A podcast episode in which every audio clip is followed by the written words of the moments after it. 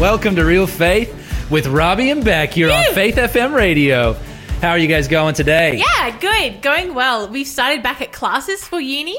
Oh, and nice. Pretty much just I think I was supposed to do that as well t- this week. I found out afterwards. Oh, that's I'm a good. terrible student. I have loved it. Pretty much, I've just sat there being excited that there are other people in the room with me. So That's good. Attending class. That's very good. It is, yeah. Well, that's that's, that's why I didn't enjoy it as much because I was just watching a recording of it today after Yeah. it happened. oh man! So I was just thinking to myself here. We were just. Have you ever had a bad haircut?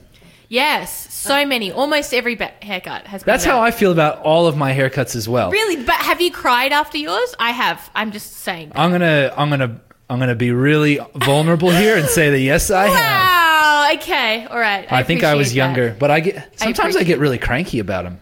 I Well- think it's one of those things that's really a test of character for me that I, I often fail. Yeah. I'm usually I'm nice to the person like when they do it, but I Oh, just yeah, don't nice- feel nice to them. I don't feel happy and I'm like I'll never go back if I don't like it. All right, so question is, what's the worst haircut you've ever had? You've got 15 seconds. Go. Oh, the worst haircut I ever had was when I went for some sort of layering, but there was a miscommunication and I kind of ended out with a bob and I didn't plan on a bob. Ah. Um, and my hair is so light that it kind of goes up. So suddenly I had like this short bob and I didn't know what to do with it. That was possibly the worst I've had. Oh man. Well, at least you still had hair. That is true. See, that one of the challenges with being a dude is that, um, well, well, let's be honest. I, I like two haircuts. I like a buzz cut, which you I just found out during the break that you do not like at all. No, and I like attracted. it, and I like it below my chin, all of it lower than my chin, or all of it like five mil long. Yeah, I would Everything say in most between turns don't out like bad. buzz cuts. Well, they just don't know what they're missing out on. Have, have you ever like Had felt somebody's cut? head when they have a buzz cut? It I feels really nice. have. Yep, I've yeah, felt. it's good. yeah. It's like like a brush for your hand. Yep.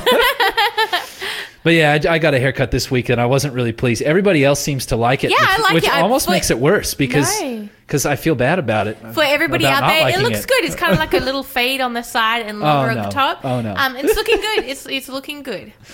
So we've got a great show lined up for you today. It's we're not we're not talking about haircuts in the Bible study. Unfortunately, we're not talking about Samson, but maybe we will in the coming weeks. Now that I think about that, but we're going to be hearing from a friend of ours named Matt Para, who you may have heard on a Saturday morning. He's going to be sharing a bit of his testimony, and he's quite, got quite a story. So we're excited to hear from him. And we are also coming to the final chapter of our God is My Judge series, Daniel chapter Yes. six, and we're going to be looking at a story that perhaps is familiar to you. It's a story called, well, often referred to as Daniel and the Lion's Den. And we're going to be learning about this last story of how God shows faithfulness to Daniel in the kingdom of Persia. So stick around. It's going to be a great show. And this is Eric and Monique, You Alone.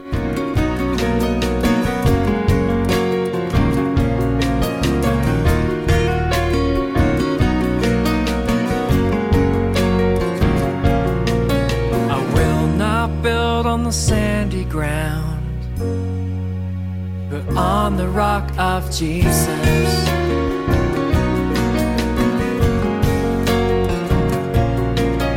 In Him alone can I be found. Am I planted in His word?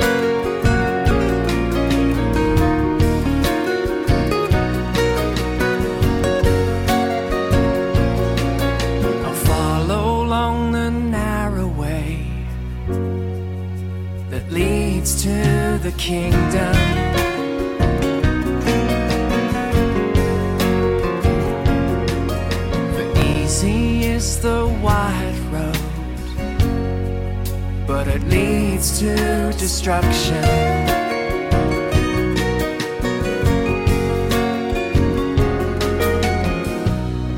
You alone are my strength, my refuge. You alone are my peace, my comforter. You alone are the reason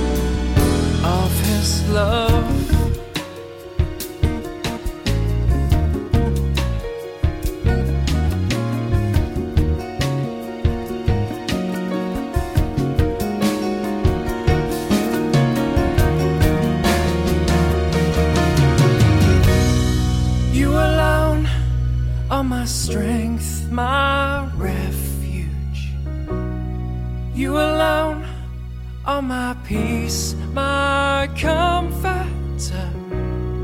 You alone are the reason that I live. That I live. Welcome back to Real Faith with Robbie and Beck. You're listening to Faith FM. And I just wanted to put out there right on the early part of the show two Yes. things really quickly, actually. The first is that if you've got a question that you'd like answered from the Bible or a question about spiritual things, you can do that by calling in. But also, seeing as we're at the end of our our series, I wanted to just put it out there that if there are things that you would like us to look into in upcoming Bible studies, you can actually send in your suggestions as well for future series That's items to look at. Yeah. So we want this to be something that's a blessing to you. And so if you'd like to send in a question or a topic that you'd like us to look at in the future, please call in at 1 800 324 843. That's 1 800 Faith FM or text in at 0491 064 669 or you can send us a message on our Facebook page at Faith FM Australia. All right, so it has come that amazing time of the day for what a weird and wonderful world health edition. Absolutely. So, what do you have for us today, Beck? So first of all, I have a question which I've asked you before, but not on air. So oh, this could be dangerous. it's not a serious one. I think you've you've got it. So for you're American, correct? Yep. Don't hold it against me. So for us Australians, can you explain to us what the difference between jelly and jam is? You know, you have peanut butter and jelly sandwiches, and we Oh, might please have tell peanut me. butter and jam. What is please the difference? tell me that you are going to tell us health facts about jelly. Okay, so basically, my understanding is that that jelly is is typically referring specifically to grape conserve. So it's always grape, grape jelly. Oh. Um, you don't really have, oh, they maybe have strawberry jelly as well, but it's got a different consistency. It's a little bit more gelatinous. There's never seeds in it. Oh, okay. and it's usually a bit more of a, a, a like a almost like a jello jelly like like australian jelly aeroplane jelly Mm-hmm. it's almost like there's a little bit of that consistency to it it's kind of wiggly okay. yeah Cool. but jam is is thicker it's got seeds often in it Yeah. and um, it, it doesn't wiggle as much that's the that's how i would describe it you can if you put enough on your peanut butter and jelly sandwich it will wiggle before you put the bread on the top yeah, it's true. yeah, yeah. Excellent. i have done this This is cool. it's an art it's an art form Thanks for sharing, Robbie. So you talked about seeds there, and so what's the other thing in a peanut butter and jelly sandwich besides the jelly? peanut butter Peanut butter. Oh, Excellent. yes. So I was Star leading points, you. star student. I, was leading you. Today we are talking about nuts and seeds, and Mm. it was cool that you talked about seeds because I just learned that jam is slightly, slightly healthier than jelly because it has seeds, which contain some nutrients from the plant. So this Yeah, is as, cool. as opposed to the 50% sugar that's contained in jam So I have a study to share, which is really cool. In 2013, there was a study conducted by Harvard researchers who found that people. it's a big deal people who ate nuts every day lived longer and healthier lives than people who didn't eat nuts. Okay. So they followed 120,000 participants What? 120,000 participants for how long? for 30 years. 30 years. It's amazing. I So think I know the study you're talking about, actually. The researchers classified the participants into six categories, and they range from never eating nuts to eating them seven or more times a week.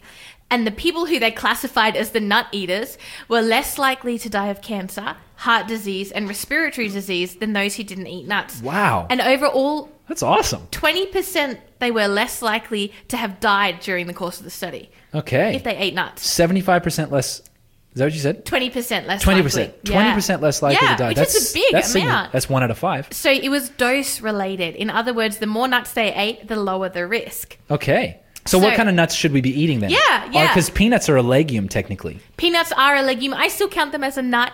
Um, so peanuts, cashews, walnuts, and pecans. Pecans and walnuts are particularly good for your health, Mm, especially for your brain health. Yes. Which is funny because walnuts actually look a little bit like a brain. Yeah, which is why you think, oh, they help me with the brain. Yeah. Um, and flax seeds and chia seeds are great for omega 3, especially. Definitely. One one side note: in order for flaxseed, which is also called linseed, to give you Mm-hmm. real benefit, it has to be broken open and preferably fresh. You get even better benefits. Yeah, yep. I have a little um, NutriBullet at home, and I whiz it up, and I actually Mm. make a flax egg uh, for cakes and things that I make.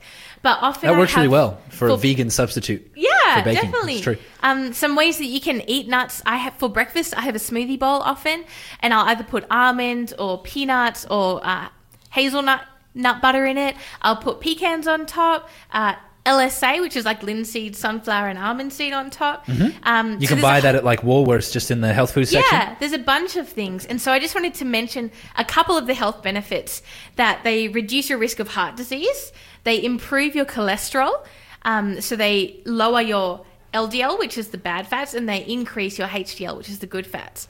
They prevent arrhythmias in your heart. They also reduce blood clotting, so it's kind of a similar effect to aspirin in terms of reducing blood clots. Wow. Um, they relax your blood vessels and they also are high in fiber and they help you to feel full. So they actually help with uh, satiety and weight loss as well. Awesome. Something which I learned about omega 3, which I just wanted to end on here, is that omega 3, which is found in nuts, fights depression and anxiety. Totally. So it really helps people, people who take omega 3, they find that it lifts their mood. Um, and it also can promote brain health during pregnancy. So basically, nuts uh, and seeds are really important to us. So I wanted to encourage everybody to get a little bit nutty, get a little bit crazy, Ooh. and this week to grab some nuts and try and have a serve of nuts every single day. Excellent. And preferably probably raw ones that don't have that haven't been baked would have more nutrients. That's Yes. awesome. So make sure you get those into you. This is Gavin Chatteler. Put your hand in the hand. Put your hand in the hand of the man who still the water. Put your hand in the hand of the man who calmed the sea. Take a look at yourself, then you can look at others differently. By putting your hand in the hand of Jesus from Galilee. Every time I look into his holy book, no need to tremble. God is showing me how I can be his holy temple. Hand in hand, I see his loving plan. While we were sinners, he died to set us free. Put your hand in the hand of Jesus from Galilee. Put your hand in the hand of the man who still the water. Put your hand in the hand of the man who calmed the sea. Take a look at yourself, then you can look at others differently. Put your hand in the hand of Jesus from Galilee. Mama taught me how to pray before I reached the age of seven. And when I'm down on my knees, that's when I'm close to heaven. My daddy lives his life for Jesus Christ, the kind of man I want to be. And he showed me all I need in this world to live happily. Put your hand in the hand of the man who still the water. Put your hand in the hand of the man who calm the sea. Take a look at yourself, then you can look at others differently. By putting your hand in the hand of Jesus from Galilee. He's got the whole world in his hands. He's got the whole world in his hands. He's got the whole world in his hands. He's got the whole world in his hands. He's got you and me, sister, in his hands. Brother, in his hands. He's got you and me, sister, in his hands. He's got the whole world in his hands. Put your hand in the hand of the man who still the water. Put your hand in the hand of the man who calm the sea. At yourself, then you can look at others differently. By putting your hand in the hand of Jesus from Galilee. Putting your hand in the hand of Jesus from Galilee.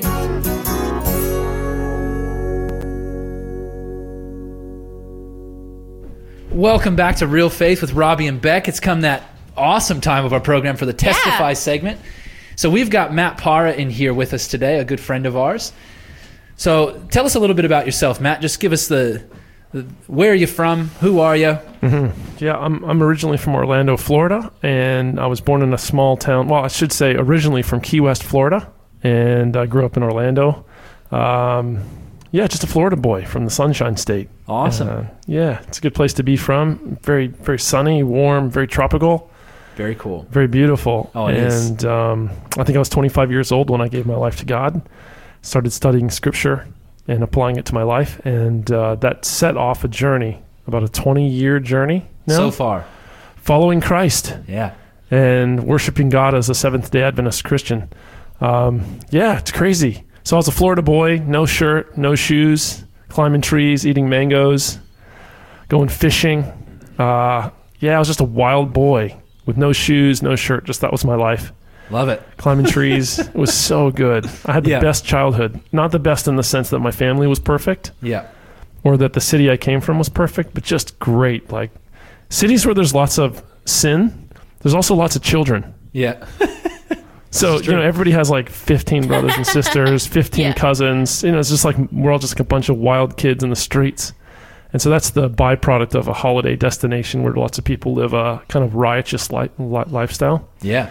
So yeah, Key West, man, that's where I'm from. Running the streets, playing with the kids, Yep. and uh, yeah, I grew up, gave my life to Jesus, and now I live in Australia. Awesome. awesome. and we're all pleased. That's my life that. story. You've heard At least it. all of us that live here.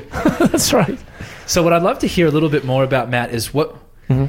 you said you gave your life to Jesus when you were 25. Is that correct? Yeah, that's right. I, I was uh, just, uh, yeah, that's it. Yeah. Yes, that's right. So so what I'd love to he- learn a bit more about is what was your life like before that moment? That moment. How did you meet Jesus, and how has God led in your life since? Yeah, I'm so philosophically minded that when you say how was what was your life like, I think wow, I could answer that in 500 different ways. Right? It was it was like a lot of things, but ultimately it was superficial. I think that's kind of you know it wouldn't be admittedly superficial, but it was superficial. I just lived for the satisfaction of instinct and urges and impulses and you know whims and yeah. Um, I was uh, 25 when I gave my life to Christ, and prior to that time, I just spent a life of trying to fit in, to find what I should, I should be, what I should do, and didn't find much. Yeah. didn't, didn't, you know, didn't find much. that you know, typical stuff: girlfriends, um, friends, surfing. Um, yeah, I don't know. What was life like? I was in the Navy for a few years. hmm That was cool. Um, I hated it, but I love the memories. Um, I played sports for a time. That was okay. I liked. I liked. I was relatively good at baseball. That's uh, kind of a more masculine version of cricket. For those Australians who've never heard of ba- baseball before, it's kind of like what it's like what men play uh, when they want to kind of have a sport that's similar to cricket. Um, hey, what's so funny? Wait, the Australians in here are laughing. What's what's going on? What's so funny about that? Uh, no, no. Look, man. I, okay, so uh, single mom. We grew up s- single mom home, super poor. Her family abandoned her because she, when her parents divorced, decided to kind of live with her mom. So she raised my sister and I. My dad left us. She's super poor, trying to give us a better life than she had. And my mom's cool. She's super tough, just tough and rough and a little bit prickly at times, but um, super committed and uh, really wise. Just a very wise person. I think she committed a lot of her wisdom to me. Um, super disciplined in her life, not her life personally, but towards us. We- She just kind of gave us a lot of discipline and probably kept us out of a lot of trouble because we grew up. I grew up in kind of more poorer neighborhoods, places where uh, you know poor white people lived in trailers, and then I lived in government housing projects where with a lot of minority populations, and it was pretty rough, pretty you know crazy. Um, but my mom was pretty, you know, good at guiding us and being strong for us as much as she could. And then she married this guy named Steve, which was awesome. He was fantastic. But then as a kid, I think I was just like most kids, you know, just trying to find fun and find enjoyment and find friends and you know just just do life. And um, most of my pursuits were shallow, you know, just the typical shallow pursuits. You know, trying to satisfy ego, trying to fit in, trying to be somebody, distinguish myself somehow, some way. It's always the same story for everyone. Mm, It's it's what is the way you use to try to become somebody, totally. something. you know, Totally. distinguish So- yourself. But We're going to have to take a break here in a moment. it's already been six minutes. Yeah. Almost. Oh, give me a break. we are. We're going to literally give you a break in a moment. But in the next 10 seconds, 20 seconds, just tell us, bring us to the point where you, where you s- encountered Jesus. The Holy Spirit is speaking to everyone. He's convincing the world of their sin, of the righteousness of God, and the judgment that's to come. And uh, for me personally, it was just, uh, well, we've got to take a break. You told me, wait, how Oh, many you- seconds? you- you- you Yeah, got listen, it. uh, this guy's over here doing 10 second they like signals. It just totally threw me off. Totally threw That's all right. We're going to take a break and we're going to find out about how the Holy Spirit spoke to you. This is Daywin Singers. Turn your eyes upon Jesus.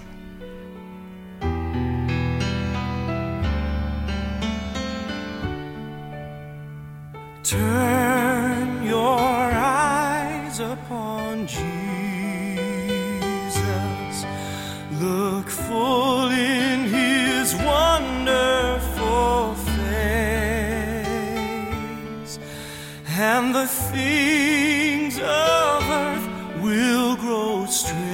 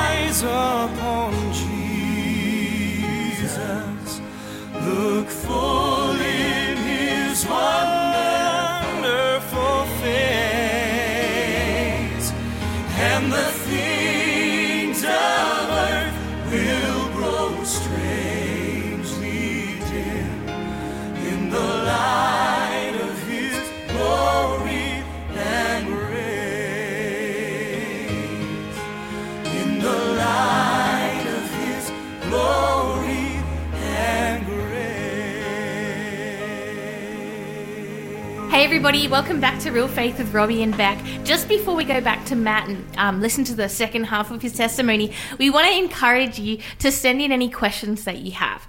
You can call in on 1 800 324 843. That's 1 800 Faith FM. You can text us on 0491 064 669, or you can hit us up on our Facebook page, Faith FM Australia. So we're going back to Robbie, who's leading some questions about Matt. Awesome. So Yep. We had just left off, Matt, Mm-hmm. about to answer the question how is it that you actually encountered Jesus? The Holy Spirit leads everyone, but how did he lead Yeah. you? Yeah, that's it. So the Spirit of God, the Bible says, guides us into into truth, and He convinces us of our sins. So I, I think the simple answer is I came to terms with my sinfulness. Something was wrong fundamentally with me. Uh, there was something wrong with my birth condition, and um, all of my efforts, all of my energies couldn't absolve me of this constant sense of uh, of sin and guilt and shame and and uh, and the life record, my life record testified to it all. Uh, complete and absolute selfishness. Um, and the Bible says, you know, Jesus says, "Blessed are those who are poor in spirit." In His Sermon on the Mountain, and I think I just I began to come to terms with the fact that I was poor in spirit, that I was spiritually impoverished, and the Holy Spirit that guides you into truth just guided me to the place where I could where I could acknowledge and admit the truth uh, my blindness and uh, my human uh, sinfulness. And uh, I was I was willing at that point to seek a savior, um, not just a savior from my problems, like the external issues of my life, but a savior from my sins. I began to understand and acknowledge that that the the root of all evil in the world is the human heart, and the same heart uh, condition that every other person has, I had. And so the, the great elephant in the room for all human beings is that the evil around them is the product of them. And this is what people don't admit. You know, the, ec- uh, we always point to evils that are external to ourselves. But the Christian, the, the true Christ follower, is one who has come to accept the fact Yeah. that their heart is deceitful above all things and desperately wicked. Who could know it? And they look for God to save them from themselves, not just from their problems. And I think this is the difference between false and true Christianity. True Christians are looking for a savior from themselves. False Christians are just looking for an easy go, and they want to live forever and never die. But uh, I saw in Jesus eternal life, like a kind of life that was beautiful and good. And so that's what I wanted. So that's what I started to pursue God and, and to follow Jesus Christ and to accept his offering to me of salvation and of a new life. I wanted to be new. I wanted to be different Mm. than, than what I was and who I was. Um, yeah. Amen. I saw in Jesus humanity 2.0, Yeah. and I saw That's myself awesome. in that. Yeah. Very cool. So you met Jesus, you were 25, you Mhm. started on this journey, and how has God led you in just a couple minutes? Sure. How has God led you since that time? Yeah, look, I, I was a pretty unconventional individual before giving my life to God. I, I wasn't someone who needed all of the normal structures of life in this world. I had no ambition to be typical. Um, you know, just go to high school, go to college, sit in rush hour traffic, So relatable. be, you know, and then die, you know, one day. Um, I just, I just thought, well, you know, I, it, I want to live a life where I can say at the end of the day, I have done what God wants me to do. And I wouldn't have articulated that prior to my conversion, but I wanted a life that that that was original, and no life can be original except for the one that's lived honestly, Mm. uh, where a person is actually choosing what they're choosing. They're not just being swept along in a in a current that other people have created for them. So I gave my life to Jesus and decided that I would reserve my life to His will. Uh, that led me to a small mission school and an itinerant ministry where I just traveled the U.S. doing different kinds of preaching and teaching and ministry. And uh, that eventuated to a place where I started working for the Seventh day Adventist Church. Mm. Um, and yeah, preaching in different capacities, teaching scripture, soul winning mostly. And now I work here in uh, the Seventh day Adventist Church as the evangelism director. Um, uh, yeah, in our conference. So, yeah, that's a long story in a short few words. But um, yeah, man, just following God as He leads and not worrying about career or position. Uh, being ambitious just to satisfy the will of God for me and to be who God has destined me to be. Um, that's hard. That's hard, but I think that's that's what we're all called to to live our life, the life that God has designed for us, Mm. rather than being just swept into, you know, a mold that someone else has designed for us. Mm. Totally. Oh, oh, that resonates with my soul so much. Yeah. It's living free, Mm. living Matt, free. in just about a minute, we have a, a over a minute left. But I was just wondering if you could share with us what would you say to yourself now. So if there's someone out there who is like young Matt, just living for themselves, what would you say to that person? Oh, just just just be honest with yourself. I think that honesty is not just the best policy in your interactions with other people. It's your be- it's the best policy when you're evaluating yourself. The Bible says examine yourselves, and I think very few people do that, and very few people when they do do that are honest. So just be honest with yourself. The Holy Spirit speaks to you, and in your quiet moments, Mm. you hear it, you know it Yeah. and uh, um, yeah, just be just be honest. I think that's what I'd say. Be honest with yourself because if you are, then you're prepared to accept God truly. And um, the Bible says, "You will seek me, and you will find me when you search for me with all of your heart." And that doesn't just mean when you give all the necessary effort. It means when you search for me with all that's in your heart, all all your heart for real. Like Yeah. when you're honestly seeking, when you're telling yourself the truth, and when you're seeking for real. So that's what I would say. Yeah. You know, be an honest person. So um, I knew a lot of people who were masters, especially now too. You know, unfortunately, but my whole life I've known people who were masters at um, deceiving themselves and uh, creating a facade that, uh, yeah, it's not real. Yeah. So- Yeah. Awesome. So thank, thank you so Yeah. much, Matt, for coming in. We're so grateful to hear a bit of your story. May God bless you as you continue to search for God for real and continue to lead Amen. others to do the same. And for those of you that are listening, we just, um, yeah, we just encourage you to do the same. Be honest with yourself. Search for who God really is. Listen for that real voice, and you will find that He will reveal Himself to you. Mm-hmm. This is Don Francisco, whatever He says.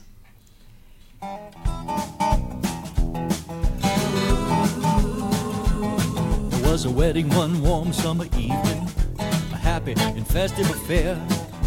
Jesus and his five disciples attended, and even his mother was there. Oh, the singing and the dancing were merry, the eating and the drinking were fine. But then the unthinkable happened, and they ran out of wine. When Mary told Jesus the problem, he said to her, Why involve me? You should know just like I know. My time's not yet come to be. But his mother just called all the servants, pointed him out to the crew. She says, That's the one who can fix it. Whatever he says to you, do. And there were six pots of stone there for washing.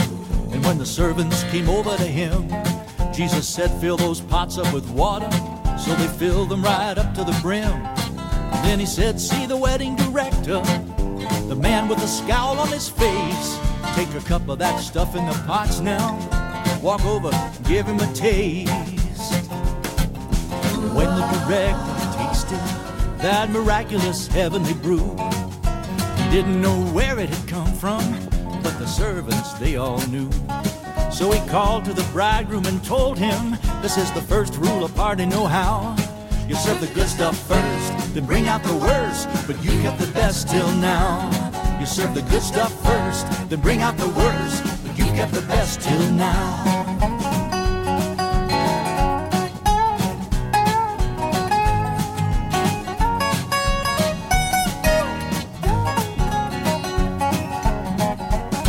So no matter the size of the problem or who made the biggest mistake, if it's just a personal matter or if the whole planet's at stake, remember those words that were spoken, a mother's words ever so true.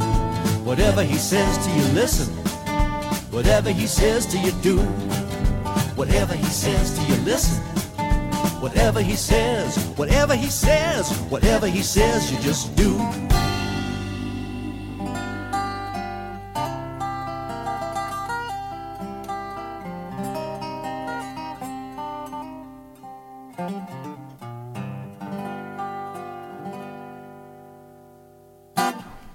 Welcome back to Real Faith with Robbie and Beck. That was, oh, no, it's not on my screen anymore. It was Don Francisco something.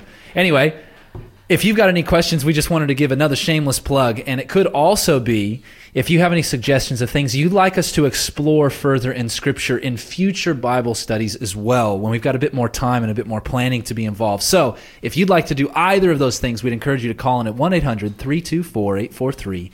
That's 1 800 Faith FM or text in at 0491 064 669 or hit us up on our Facebook page. We've come to my favorite portion of the radio show, Yes. and that is the Bible study. Absolutely. So we are up to Daniel chapter 6, and we're going to be starting in verse 1. But before we do, I just wanted to do a quick recap. So last episode, we went through the story of Daniel chapter 5. We read that King Belshazzar was Yes. the, the final king of Babylon. He was co ruler, left in charge by his father Nabonidus. And the writing was on the wall. That's actually literally where the phrase comes from. and Babylon fell in one night to the Medo Persian Empire Yeah. under the leadership of Cyrus the Great. And so we now have the follow on of the story. Now, what's amazing is that typically when someone takes over a monarchy, what's going to happen is that most of the leadership of that monarchy is going to be publicly executed and their own leadership is going to come in and take over that position. But what's fascinating is that as we enter into the story, we're going to find something very different. So let's read on from verse 1 through verse 5. Yeah, so cool. This is one of my um yeah, favorite stories, I think. Chapter 6, verse 1. It pleased Darius to set over the kingdom 120 satraps to be over the whole kingdom, and over these three governors, of whom Daniel was one, that the satraps might give account to them, so that the king would suffer no loss. Then this Daniel distinguished himself above the governors and satraps because an excellent spirit was in him. And the king gave thought to setting him over the whole realm. So the governors and satraps sought to find some charge against Daniel concerning the kingdom, but they could find no charge or fault, because he was faithful, nor was there any error or fault found in him. Then these men said, We shall not find any charge against this Daniel unless we find it against him concerning the law of his God. Okay, so check this out, right?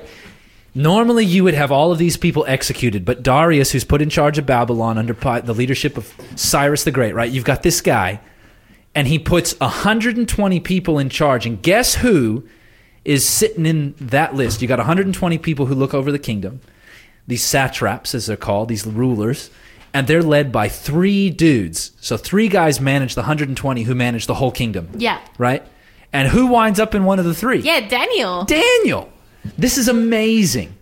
Because it's just so hard to fathom. But the way that the Persians came into lead was was quite a bit different than the typical monarchy. Yeah. And so it's fascinating that Daniel gets put in charge, and not just as one of the satraps, as one of the three governors who overlooks the 120. And then it says, even beyond that, what did Darius do? What was he thinking about doing? Yeah, he was really trying to set up Daniel, and he was thinking, "Man, I need someone to rule everyone. Um, I think I'm going to pick Daniel. He looks to be this man." And I think it's really amazing, Rob, because it's like this story that we're going to see as it unfolds is actually showing that nothing is impossible for God. Like nothing is impossible. And here, like you say, he's had like three monarchs, and they've, been ruling and he still has another king come through a totally different group of people and god puts him in charge and to me it's like man nothing is impossible you think you're going to die you think that you won't have influence if people come in um, god can can use you for good and for influence wherever you are Totally. Totally. He can use you anywhere. This is so epic. Like like really if you think about this even before he's thinking about putting him in above everyone which is which is essentially to make him prime minister, right? Like Yeah. he's putting him he's considering putting him in an incredibly high position. He was one third of the governors. Right? Like it's like that's crazy. He's one out of 3 and now they're considering putting him even higher. And Daniel's integrity and his usefulness due to his faithfulness to God led Darius to consider putting him in that position. Because you don't put somebody into that position unless they are valuable, Yeah. especially as a foreigner, especially as a minority, especially as someone who does not clearly does not bow to your your gods, your ideologies, your way of doing business. Yeah. So this is astounding. And to me, something that just really sticks out. Um, you said that he saw something in Daniel, and the thing that we see is the spirit of God in him. We see in verse three, it says, uh, Daniel distinguished himself because an excellent spirit was in him. And we looked last week, if you guys remember from last week, actually the queen mother who we who we suspect to be the queen mother she says man this guy daniel he has god's spirit living in him like the spirit of god and i think man what a cool testimony to be that person who it's like beck has the spirit of god living in her robbie has the spirit of god in him this guy was known because he had an excellent spirit in him and that was god living in him and i just think that that's such a cool testimony to him Totally. Now, all of this led to not some not so great circumstances, right? Yeah. So, in the end of that, it said that there were a group of people, some of the other governors, and it says governors plural. There were only two others, so that means all of the other governors, by the way, and a huge number of satraps. It doesn't doesn't indicate if it was all, but it seems to be leaning towards saying it was all of them. They all seemed to come together to plan and plot for Daniel's demise. Now, think about that. Think about being put into a position of authority, a position of leadership, because you're doing what God has called you to do. God is blessing, God's putting you in this place. You're having integrity, you're having faithfulness. It's blessing the nation. And yet, those people who are equal with you and those people who are below you are now planning and plotting to undermine you just to get rid of you like you're Yeah. it be you know the, there's a thing like it's almost a little bit like tall poppy syndrome in a sense but way way more significant right? Like you're showing you're, you're too good. We don't want you to be in charge. Yeah you're yeah. outdoing us This was something actually that I was thinking about Daniel and his story is that God puts him in, allows him and, and elevates him and puts him in these positions, but his life is not easy the whole time. Like mm. the whole time, every single kingdom he's in, every single part, kingdom that he's part of, every circumstance that he's in, there are people against him and they don't want him to be in that situation. He's still there and he's faithful, but it was hard every single time. And I just think, man, like, he's working for the Lord, but it's not easy. Like every single time, it's a challenge. And I think about us sometimes we think it's not going well, and we're like, Lord, why is this happening? You know what? You might actually be exactly where God wants you to be. Totally. Oh, and it's such an encouragement when you're in those difficult positions to know and have that confirmation God is with you. Yeah. Just because things get tough doesn't mean God is not with you. So amazing. One other thing I'd like to highlight here before we go to a break is that it's is that they actually say there's only one way we're going to get this guy. They tried to see if he was breaking the rules of the land, the laws of the land. And they said there's nothing. Mm-hmm. The guy has perfect integrity. And then they say the only way we're going to get this guy is if we can get him hung up on one of the laws that he follows, following his own God. Yeah. And what's powerful here is that we are called to adhere to the laws of the authorities until they interfere with us following the laws of God. So this is Francine Bell, Swing Low, Sweet Chariot.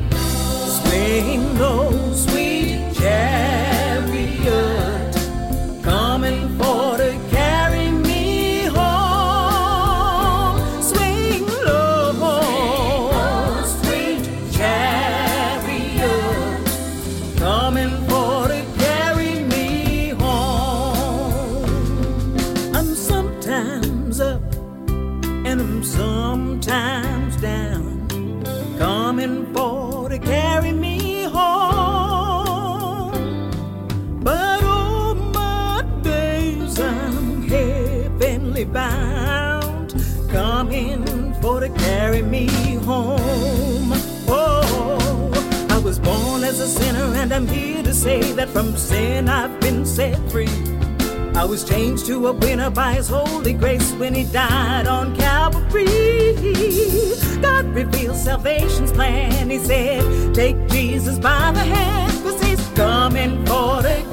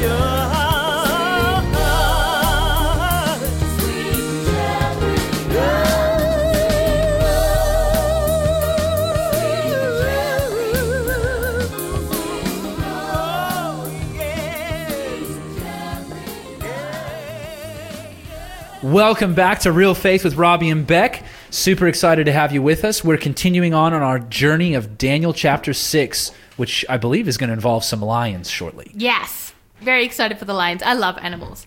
But just for a moment, we're going to break our study to ask you to ring in or text in with a question or thoughts, um, anything that you wanted to share or you've been thinking about.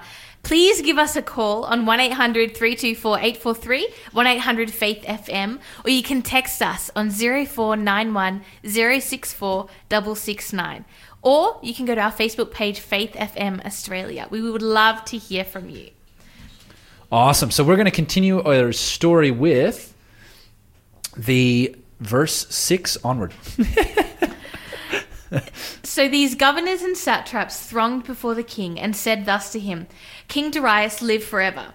All the governors of the kingdom, the administrators and the satraps, the counselors and advisers have consulted together to establish a royal statute and to make a firm decree that whoever petitions any god or man for thirty days, except you, O king, shall be cast into the den of lions.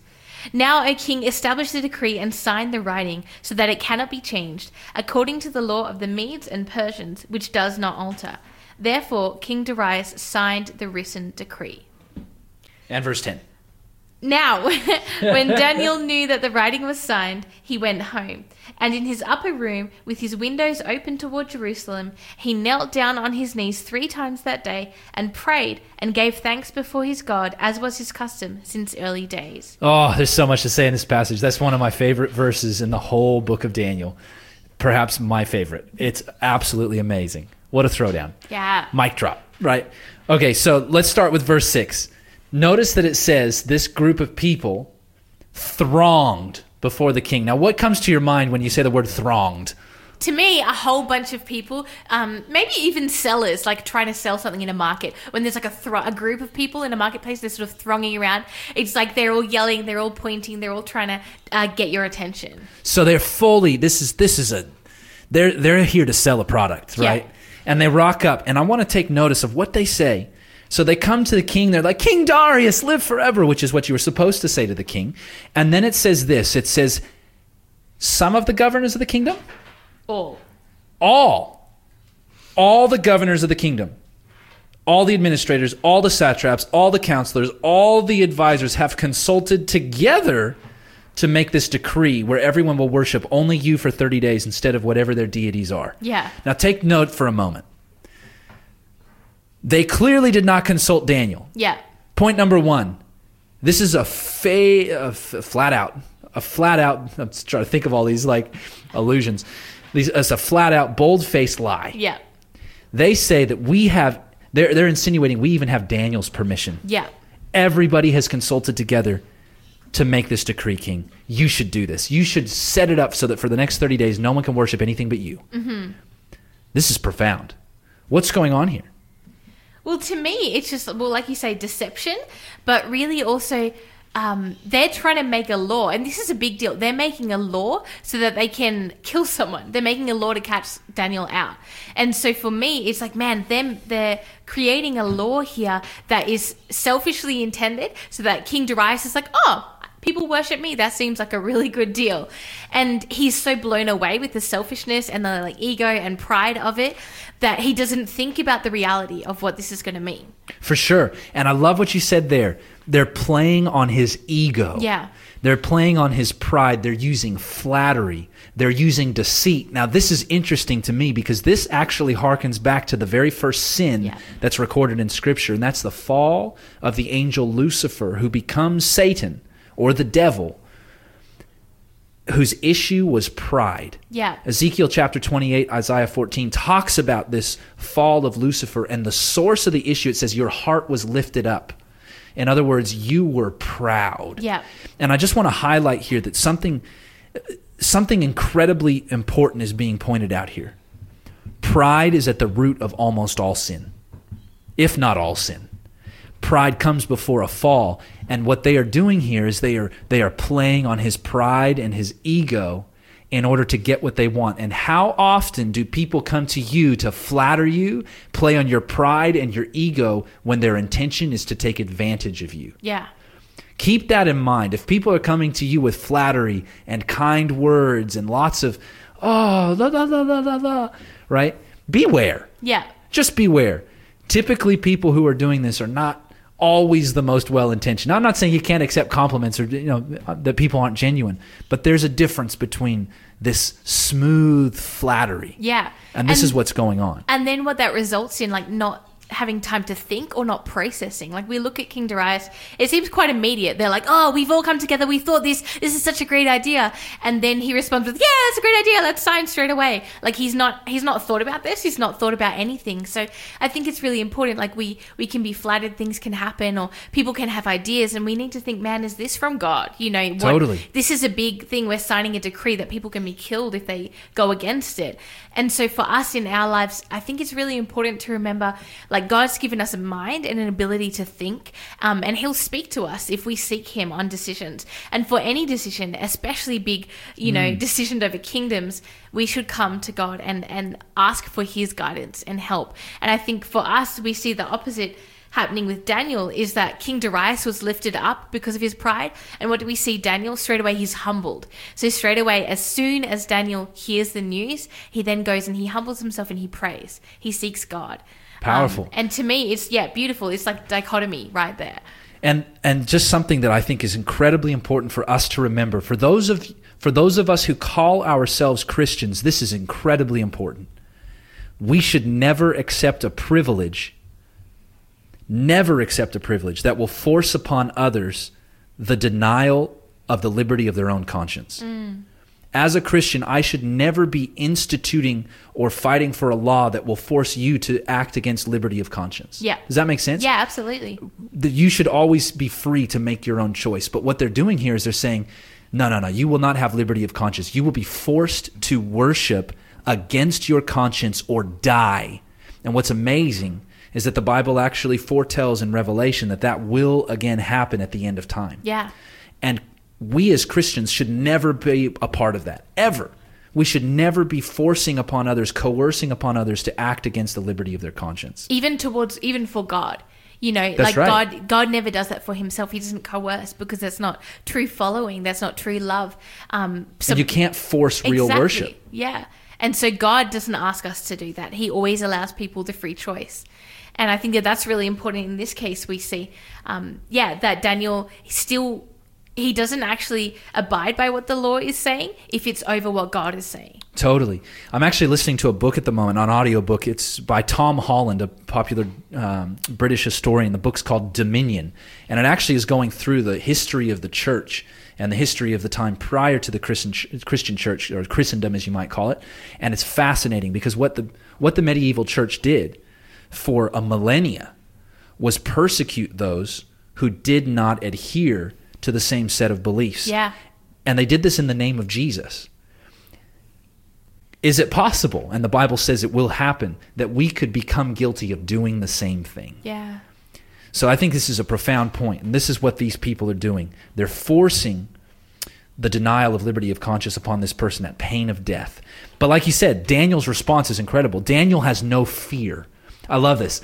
He say, "You can't pray to anybody." So what does he do? He goes home. He goes up to the place where he normally opens the window and prays. He opens the window. He kneels down, faces towards Jerusalem as his custom was, and he prays three Yeah. times that very day. Yeah. What a powerful statement Yeah. boom i'm not going to be afraid and by the way like how many times has god demonstrated his faithfulness to daniel already by this stage daniel is a well-aged man Yeah. he is far advanced in years Yeah.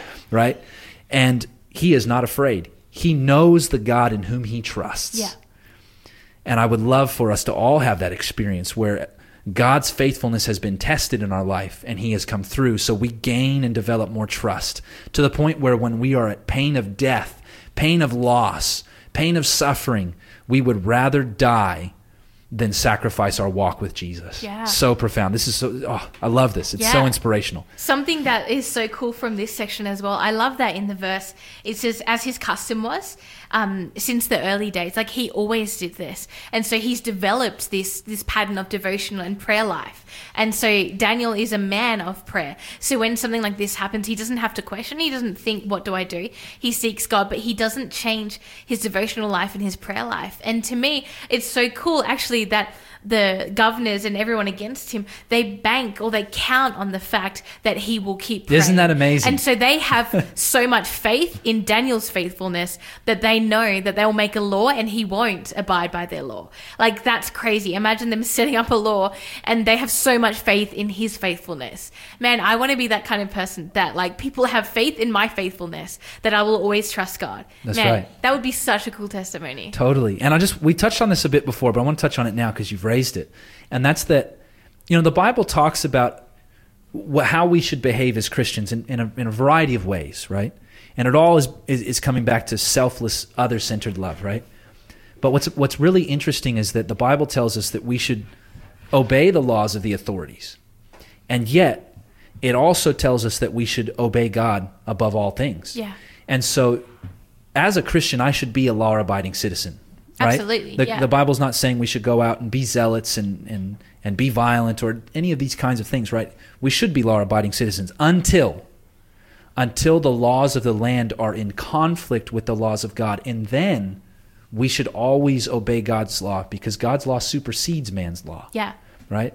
And when those two things are in conflict, it's God's law that should stand. Now, the reality is there are going to be consequences from that, and sometimes those consequences are not good.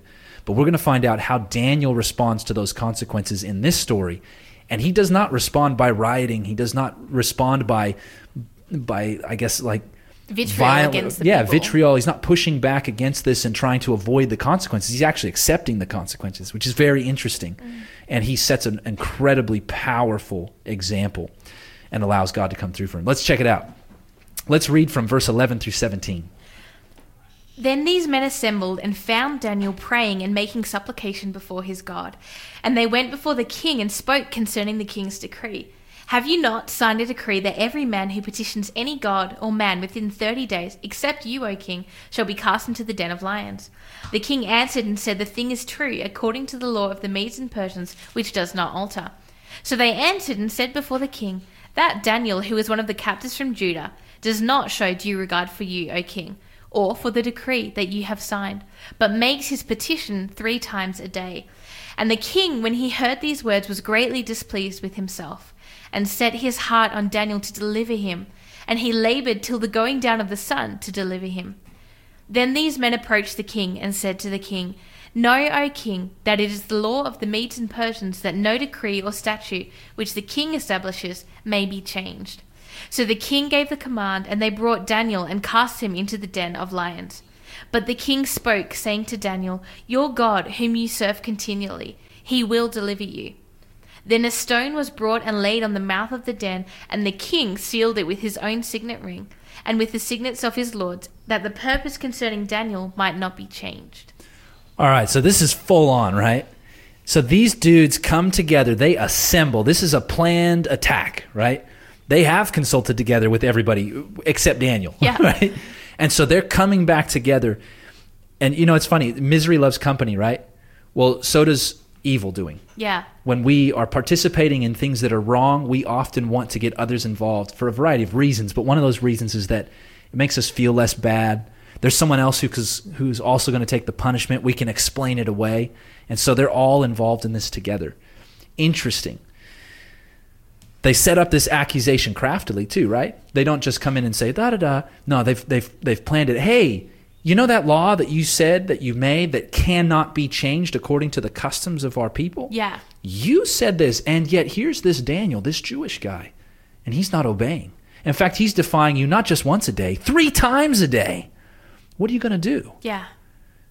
The law says he's got to be killed. And so I love Darius's response to this because Darius has made a big boo boo, let's be honest. Yeah.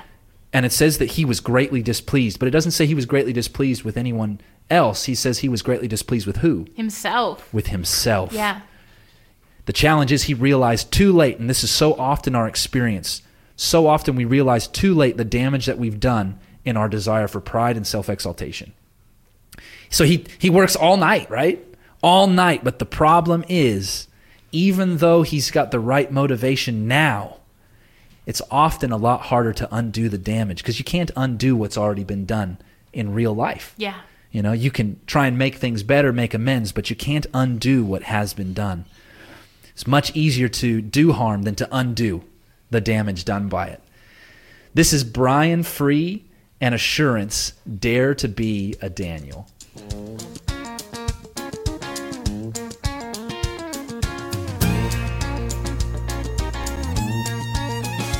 Once there was a mighty king who made a great decree. He said, All must bow before me, all the lions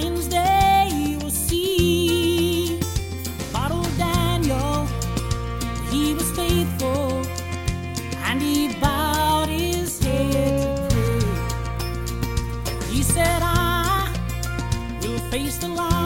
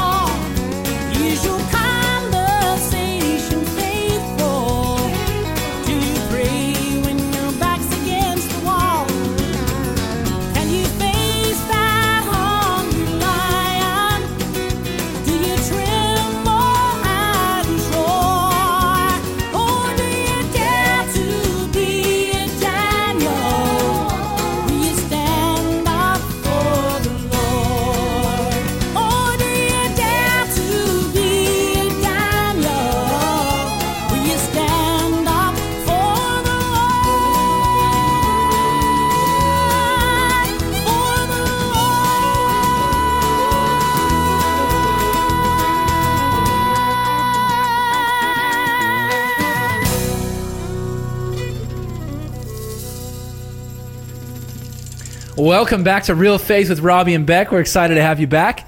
And uh, Beck's got something to say about question of the day. Yes, we still do not have a question. So please, if somebody could call in or text in, the number to call is 1 800 324 843. That's 1 800 Faith FM. Or text us on 0491 064 669. That's 0491 064 669. We would love to hear a question from you. And you can hit us up on Facebook as well. So feel free to do that. Faith FM on Facebook. All right. So Darius has just taken Daniel and regretfully, he's tried all night to find another way to deal with this situation. But he has to follow the law. He's, his hands are tied, right? He's put himself in this position, Yeah. right? His hands are tied by his own hands. That's right. And so he actually makes the command, and Daniel is thrown into this den of lions. Now, just imagine this, right? Like, imagine what it would be like to be taken out of your home just for doing what you believe to be right and being taken to a place where there are starving, predatorial animals in a big pit. Yeah. And they throw you into this thing. They open it up, they throw you in. It's got to be deep, right? Because it's got to be deep enough that the lions can't jump out. And let's be honest, cats can jump high, can't they? Yeah. Even big cats. I've been to the zoo. So this is full on. This is this would be terrifying. And I also feel like with Daniel though that he might have the same like him there would be different thoughts going through his brain. I don't know, maybe he was super faithful that he knew things and God spoke to him, but it just feels to me like he would have the same sentiment going through his mind that his friends did at the fiery furnace where they said God will deliver us, but even if he doesn't. So in his mind he's like God will deliver me from this. He's delivered me, but he's maybe he's like I'm old. This is the end of my life. I've been through so many kingdoms. Maybe this is how it's going to end. I'm going to stand in faithfulness for God. Um, yeah, I just wonder what's going through his mind, but he knows that God can save him, and then he says, "If it's God's will, I will be saved." That's awesome. And so Daniel's thrown in. King Darius comes. They put wax on it. He signs, sticks his signet ring in there to just make it an official seal to say, hey, this thing's been closed. If that seal comes off, we know it's been opened up, and we're going to wait. And then the wait begins. Yeah. So let's continue reading through from 18 onwards. Well, we can. Let's read through 23. Okay. Now the king went to his palace and spent the night fasting, and no musicians were brought before him. Also his sleep went from him. Then the king arose very early in the morning and went in haste to the den of lions. And when he came to the den, he cried out with a lamenting voice to Daniel. The king spoke, saying to Daniel, Daniel, servant of the living God, has your God, whom you serve continually, been able to deliver you from the lions? Then Daniel said to the king, O king, live forever. My God sent his angel and shut the lions' mouths, so that they would not hurt me, because I have was found innocent before him. And also, O king, I have done no wrong before you. Now the king was exceedingly glad for him, and commanded that they should take Daniel up out of the den. So Daniel was taken up out of the den, and no injury whatsoever was found on him, because he believed in his God. Woo! I love this. So he's in the den of lions. And what's the king doing this whole time? Yeah, it says that the king is fasting. Basically, he's fasting. He's seeking. Um, he he doesn't have anything joyful before him. Usually, they have music. He can't sleep. So I think he's had a really restless night. He's been lying there awake all night, and I suspect that he's starting to pray because it doesn't say that in the text, but he says before. It says in verse sixteen. The king spoke to Daniel before he threw him in. He says, Your God will deliver you. And then he comes to Daniel and he's like, Did your God deliver you? I feel like the whole night that the king was starting to pray to God and he was petitioning God. It's powerful. Hey, it's a powerful story. Like such anxiety that would rob him of his sleep mm. for the whole night, which seems to be a little bit unheard of for somebody who could so willfully just say at the click of a finger, "Yeah, let's let's make a law that anyone's going to be put to death if they don't worship me for 30 days or they worship anything else but me for 30 days." And yet here his heart is touched. And he's he's got some semblance of the wrong that he has done. And so what's amazing is when he comes in, he comes in in the morning, and what does he say? Yeah. He says, to me, this is really cool because he says, Daniel, has your God been able to deliver you from the lions? Which for me actually shows He doesn't say, Did your God deliver you? But has he been able to? So to me, he's. King Darius was like, I know that you are faithful and that God would be faithful to you. Does he have the ability to do this? He's like, I know that's because powerful. you're faithful, but will God deliver you? Can he do it? Can he actually do it? He didn't even have a question that he would do it if he could. That's powerful, man. That's powerful. And so I love this. You know, we don't we don't read this in the text so much, but just picture this moment. Picture being the king and you've come and you're saying, "Take away the cover from this pit." And they take away the cover and you can hear the lions down down in the black pit below you. Yeah.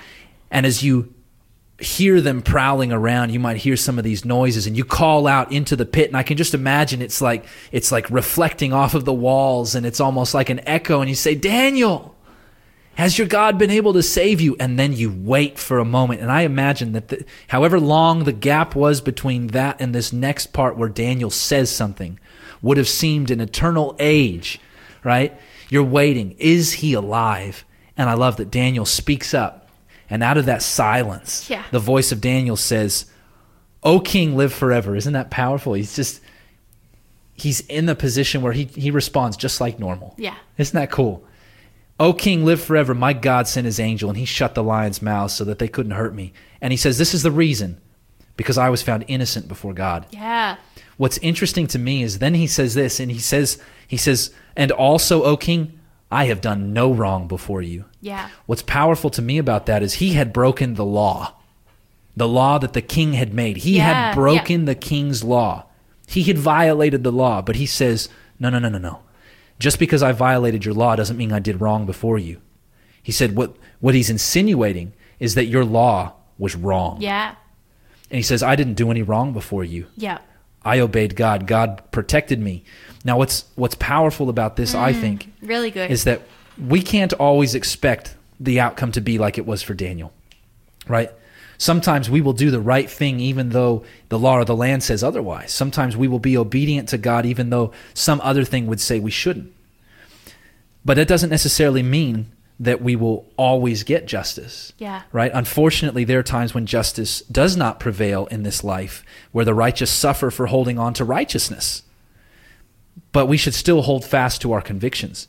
We should faithfully cling to God in the midst of those circumstances, no matter the outcome, no matter the consequences, because ultimately we know that just like Daniel's name means God is my judge, ultimately there will be a day of judgment. Yeah. And God will be our judge, not the rulers of this world, not the, the, the, the leaders of our land, not even the heads of our churches, but God Himself will be our judge. And I think it's a really profound thing that Daniel here recognizes that and says, I'm going to I'm going to do my best to be obedient to God above all other things. And I love this because even though injustice prevails in this world, there is coming a day when injustice will be put to an end forever. Justice will prevail and God is our judge. And I love this. Yeah. On that day, all wrongs will be righted. All wrongs will be righted. It reminds me of a chapter in the Bible in Hebrews, chapter 11. Uh, and it goes through talking about faith and faith of people. But it says some of them were saved from things that happened. And then it says others of them, because of their faith, they were not saved. Some of them were torn apart by wild animals, which is horrific to think of. But it, it really reminds me of this situation with Daniel where he wasn't. But then mm-hmm. it says that some of them will be and, and had been at that time.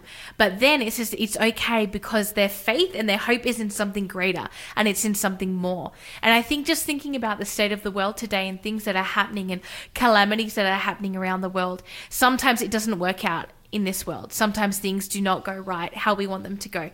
But if you have your faith in God, He can write it in the end. The hope that we have is for the future, not just for this temporary life, but it's for the future. And I just want to encourage people out there if anyone's going through something or they're really distraught because of things that are happening, to put your faith in God and to be encouraged that no matter what happens here, if you have faith in God, you will live again.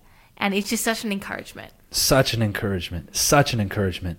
Let us choose today whom we will serve. Yeah, amen. Not the leaders of the world, but the leader, the, the creator, the maker, the, the, the God of the heavens, right? Because the Bible says that God will extend mercy to all those who are willing to confess and repent. Doesn't matter your, where you've come from, your background, your history, your, your lineage, none of that matters. He's willing to extend that to everyone who confesses and repents. Amen. And that's powerful. We can be assured of that life We can be assured of that. This is Anthem Lights, Reckless Love.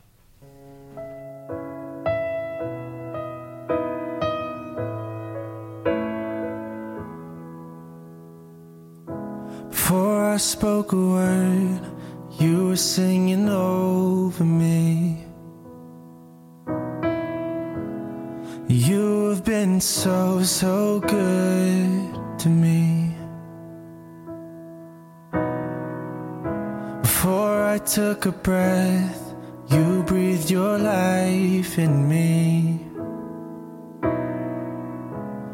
You've been so, so kind to me.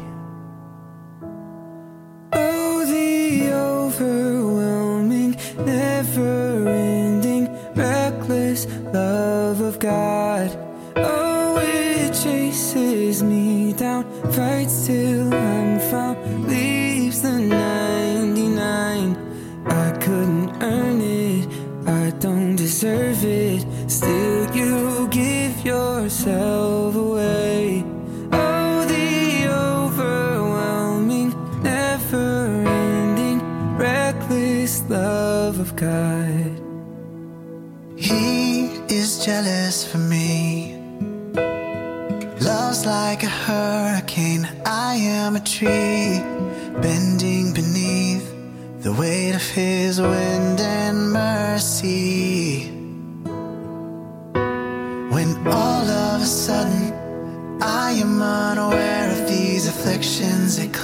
By glory. And I realize just how beautiful you are and how great your affections are for me.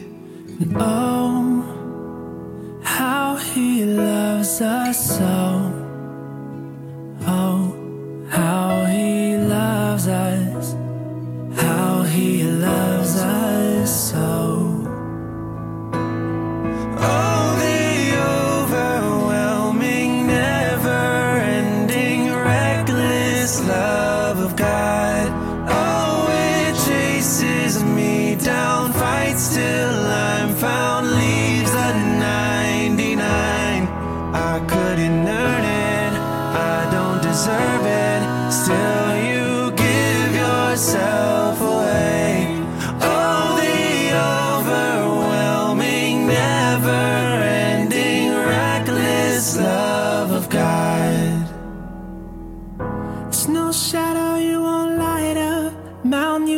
You won't climb up, coming after me. There's no wall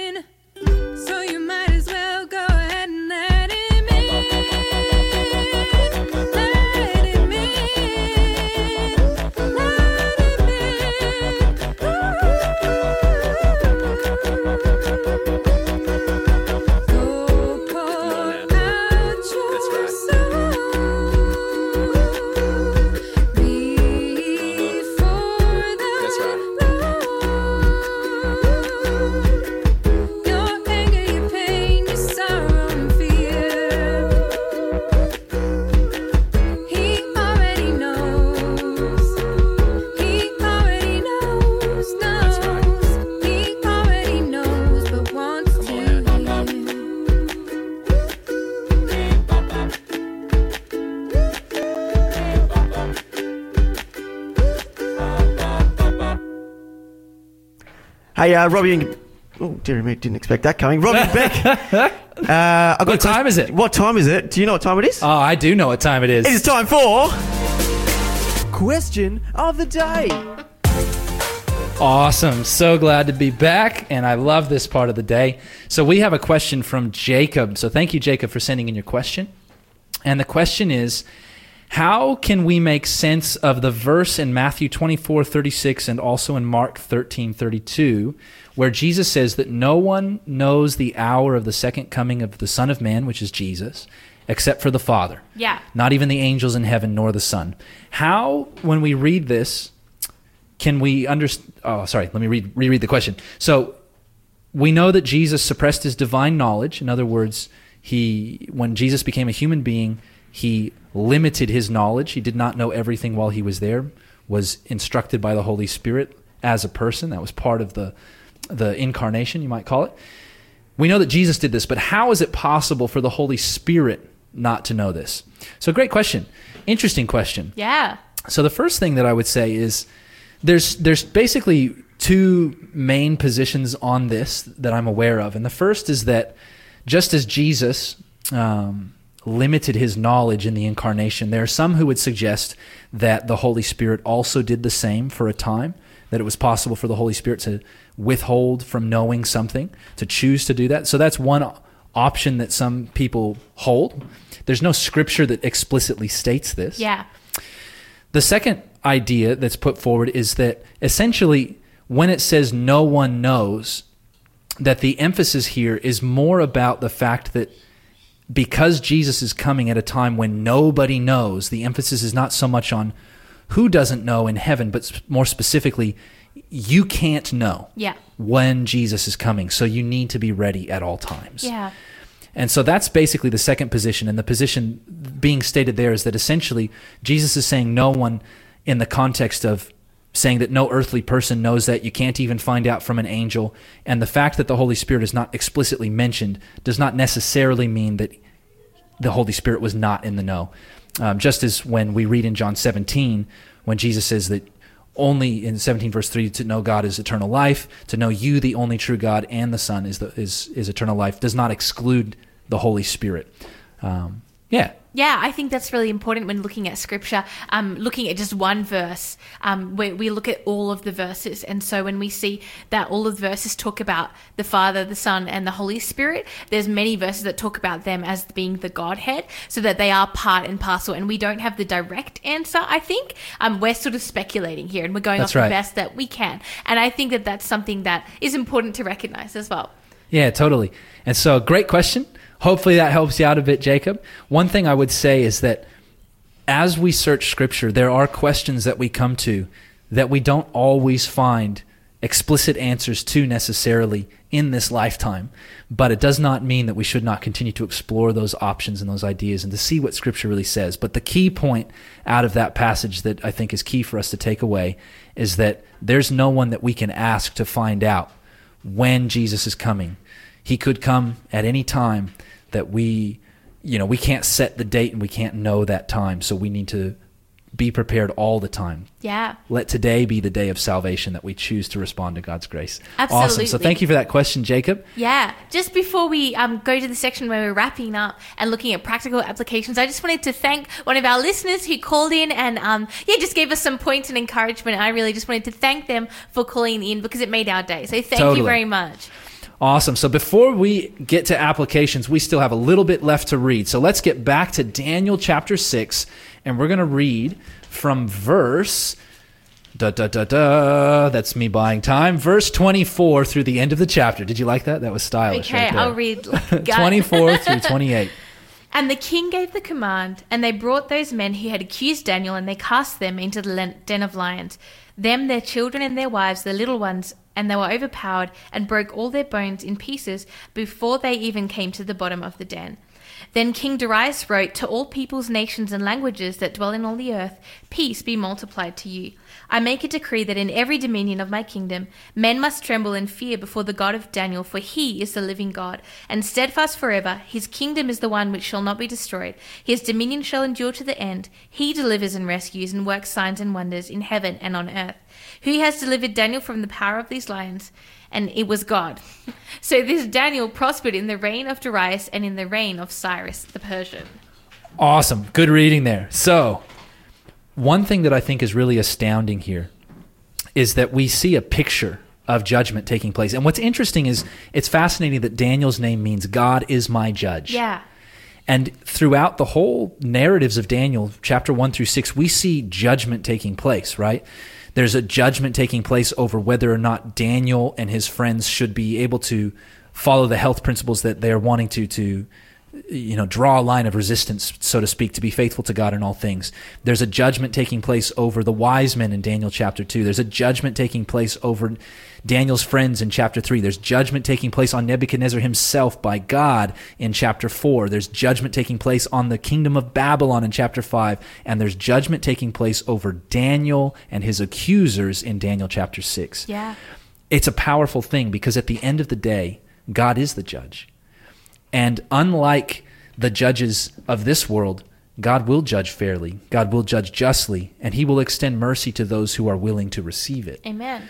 But what's really interesting is we see a picture of what, what is taking place in this story where Daniel has been innocent. He's been found guiltless before the laws of the land.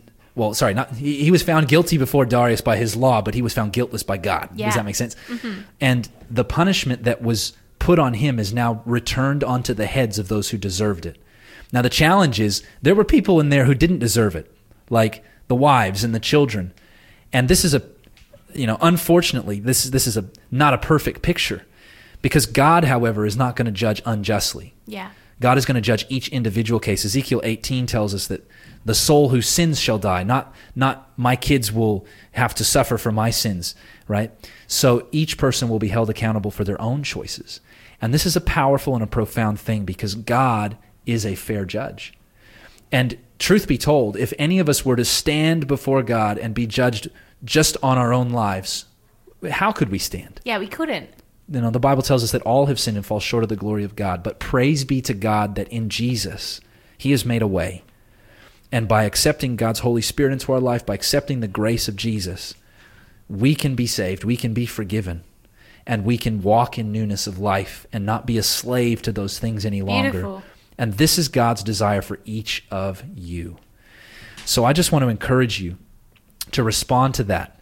Respond to God's grace because at the end of the day, no matter who the human judges are and whatever their judgments may be, ultimately God is the vindicator. Ultimately, God is the judge. And may we choose to live in such a way that we can trust that He will be faithful. This is Chris Rice. It is well with my soul.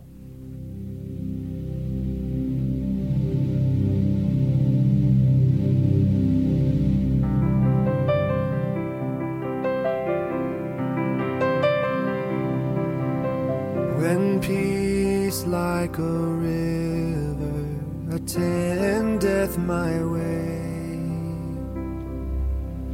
when sorrows like sea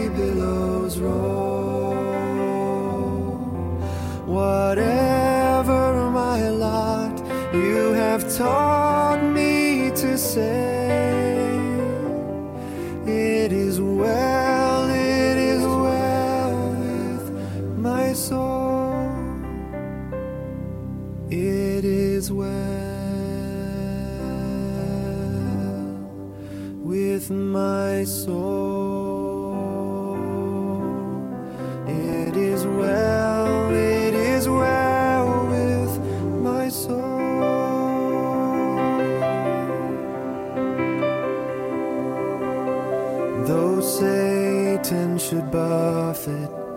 Though trial should come, let this blessed assurance control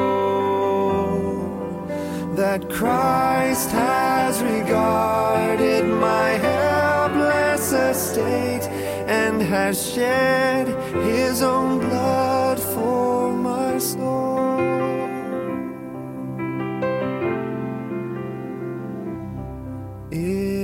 Is well with my soul. It is well, it is well with my soul.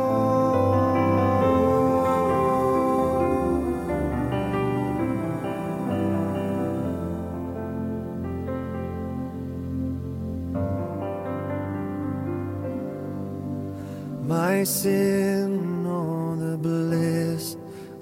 of this glorious thought. My sin, not in part, but the whole,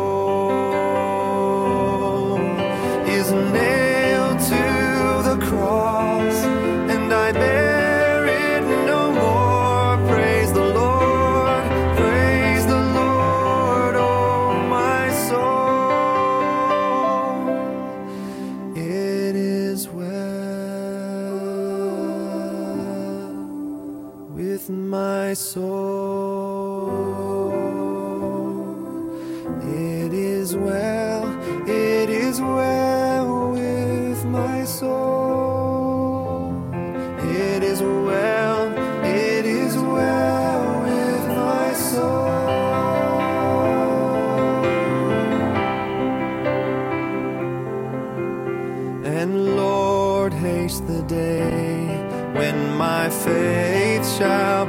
The clouds be rolled back as a scroll. The trump shall resound,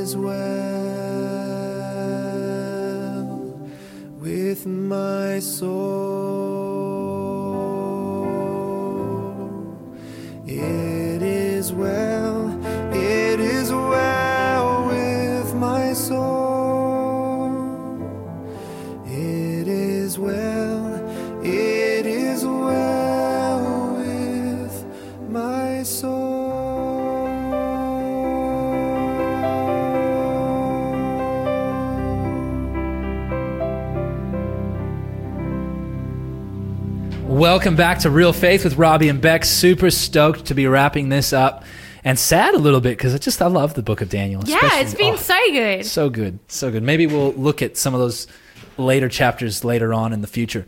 But let's let's try and draw some applications here. What do you got for us, Beck? Yeah, I think um, looking at the whole book of Daniel, really realizing that God wants to reach everyone. Like that's his goal. And so God uses different methods for everyone and realizing that they're not all the same. Even hearing the testimonies that come in, they're all different. And so looking at that, God used health actually to draw people. He used the health message. Um, he used prophecy with King Nebuchadnezzar, he used that to try and draw people. He used the issue of worship and worshiping him, and he used the right way to worship to draw people to him. So for me, it's just encouraging that he he reaches us. We're all individuals, and he fashions us individually, and he reaches us individually. So for some people, they might be brought to God through health, or other people through prophecy, or other people through personal testimony, and other people through worship. So if you have friends or people in your life that need God, just realize and just say like, like, Lord, what is going to help this person? Find the How can I share? right? And that He'll use you to reach someone that nobody else can. Totally. Because you there are people that only you can reach, right? Yeah. God can God can use your influence in a way that he can't influence mine. Yeah. And vice versa. And the same is true for each person. Each person. That's powerful. That's powerful. Any other thoughts? Any other applications? I'll go for one last one Go before for it. Robbie goes for it. Is that thinking, man, I just keep thinking how spiritual and faithful Daniel was, and that he had such a deep spiritual life and he was faithful his whole life. But also, the, the image I see of Daniel, I can't actually even say that I've done those things. You know, he's been so faithful. There's nothing we can see that he wasn't, but I want to be that kind of person and to pray that God will help me to be that kind of person and to be faithful. And that where I fall in, He'll forgive me because He will, but that He will fill me with His Spirit so that I will be faithful like Daniel. Mm. It's so true. So good. Because God doesn't want us to just walk around stuck in that space either. But He's got a way for us. That's powerful. The last thing I'd really like to say, like faithfulness might bring about persecution. Point number one. It might happen. Sometimes following God's law will require us to be at odds with other laws, and we should follow God no matter the consequences. But lastly, God is our judge. And let us remember to think, speak, and act as if we actually believe that. Yeah. And I love this. There's a passage in Romans 8. I was trying to find it online, but then the Holy Spirit told me, go where you know it is, and I was there. And it says this It says, Who shall bring a charge against God's elect? It is God who justifies. Who is he who condemns? It is Christ who died and furthermore is also risen, who is even at the right hand of God, who also makes intercession for us. Who shall separate us from the love of God in Christ Jesus? Put your faith and your hope and your trust in God. Yeah. Jesus is the very one who judges. So put your hand in his hand and let him take you all the way through. Make your decisions based on the love of him. Remember that real faith is lived faith. Lived faith.